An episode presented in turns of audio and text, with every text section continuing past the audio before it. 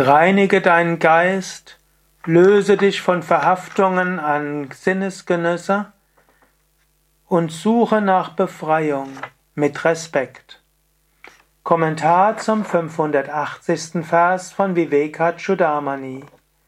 Shankara schreibt Hittamidamupadesham adriyantam vihita nirasta samasta chitta doshaha Bhava Sukha Virata Prashanta Chittaha Shruti Rasikayata Yomumukshavoye. Mögen die Sucher nach Befreiung diese heilsame Lehre zu schätzen wissen. Diejenigen, die sich von den Unreinheiten des Geistes durch Beachtung der vorgeschriebenen Methoden gereinigt haben, die gegenüber weltlichen Genüssen gleichgültig sind, die heiteren Geistes sind und sich an den heiligen Schriften erfreuen. Er sagt Shankara nochmals, an wen wendet sich Vivekachudamani? Es kann ja auch sein, dass du diese letzten Verse als erstes liest, denn sie sind ja die letztveröffentlichten.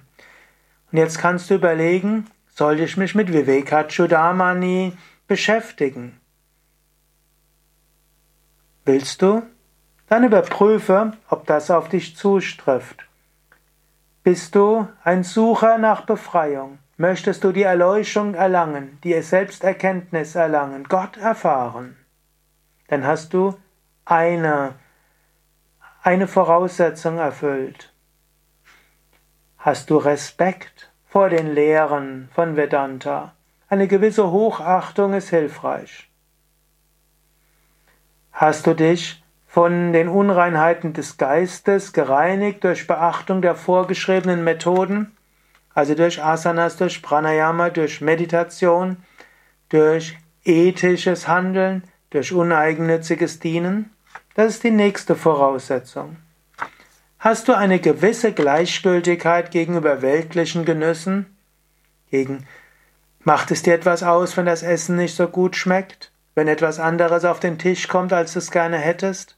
Macht es dir was aus, wenn die Heizung zu hoch oder zu niedrig ist? Macht es dir viel aus, wenn ein Raum stickig ist oder wenn es zieht? Wenn dir das zu viel ausmacht, bist du vielleicht für Vedanta noch nicht bereit. Dann praktiziere mehr die Gelassenheit des Geistes. Hast du eine gewisse Heiterkeit? Wenn nicht, Übe vielleicht mehr Raja-Yoga und Bhakti-Yoga und Karma-Yoga, Hatha-Yoga. Das hilft, heiteren Geist zu haben. Und bist du bereit, dich auf subtile Aussagen der Schriften einzulassen? Wenn das alles bis zu einem gewissen Grad zutrifft, dann profitierst du von Vivekachudamani. Sollte das also jetzt eher der erste Vers sein, den du gelesen hast oder gehört hast oder dir angeschaut hast, dann frage dich, und jetzt weißt du, ist Vivekachudamani für dich. Falls du jetzt nur ein paar Verse gehört hast und denkst, du erfüllst diese Voraussetzungen, mein Tipp wäre, höre dir alles an, und zwar jeden Tag einen anderen Vers. Es ist auch schön, wenn du jeden Tag einige Verse hörst, so ähnlich wie ich habe heute an einem Tag 80 Verse kommentiert. Ich bin so richtig in den Vedanta Spirit eingetaucht. Aber ich habe es auch schon so gemacht, über anderthalb Jahre, jeden Tag einen Vers des Vivekachudamani gelesen, etwas Kommentar dazu gelesen und diesen Vers zum Motto meines Tages gemacht.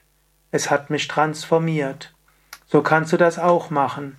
Entweder lies jeden Tag einen Vers unter schriften.yoga-vidya.de findest du ja das ganze Vivekachudamani auch mit Sanskrit, mit deutscher Übersetzung, mit Audio, Video, mit Transkription und auch Wort für Wort Übersetzung. Genügend Material, um jeden Tag dich zu inspirieren. Oder eben jeden Tag eine Hörsendung, jeden Tag ein Video. Du wirst transformiert sein. Wenn du anderthalb Jahre so praktizierst, hast du Vedanta verstanden. Du weißt, wer du wirklich bist. Mache es.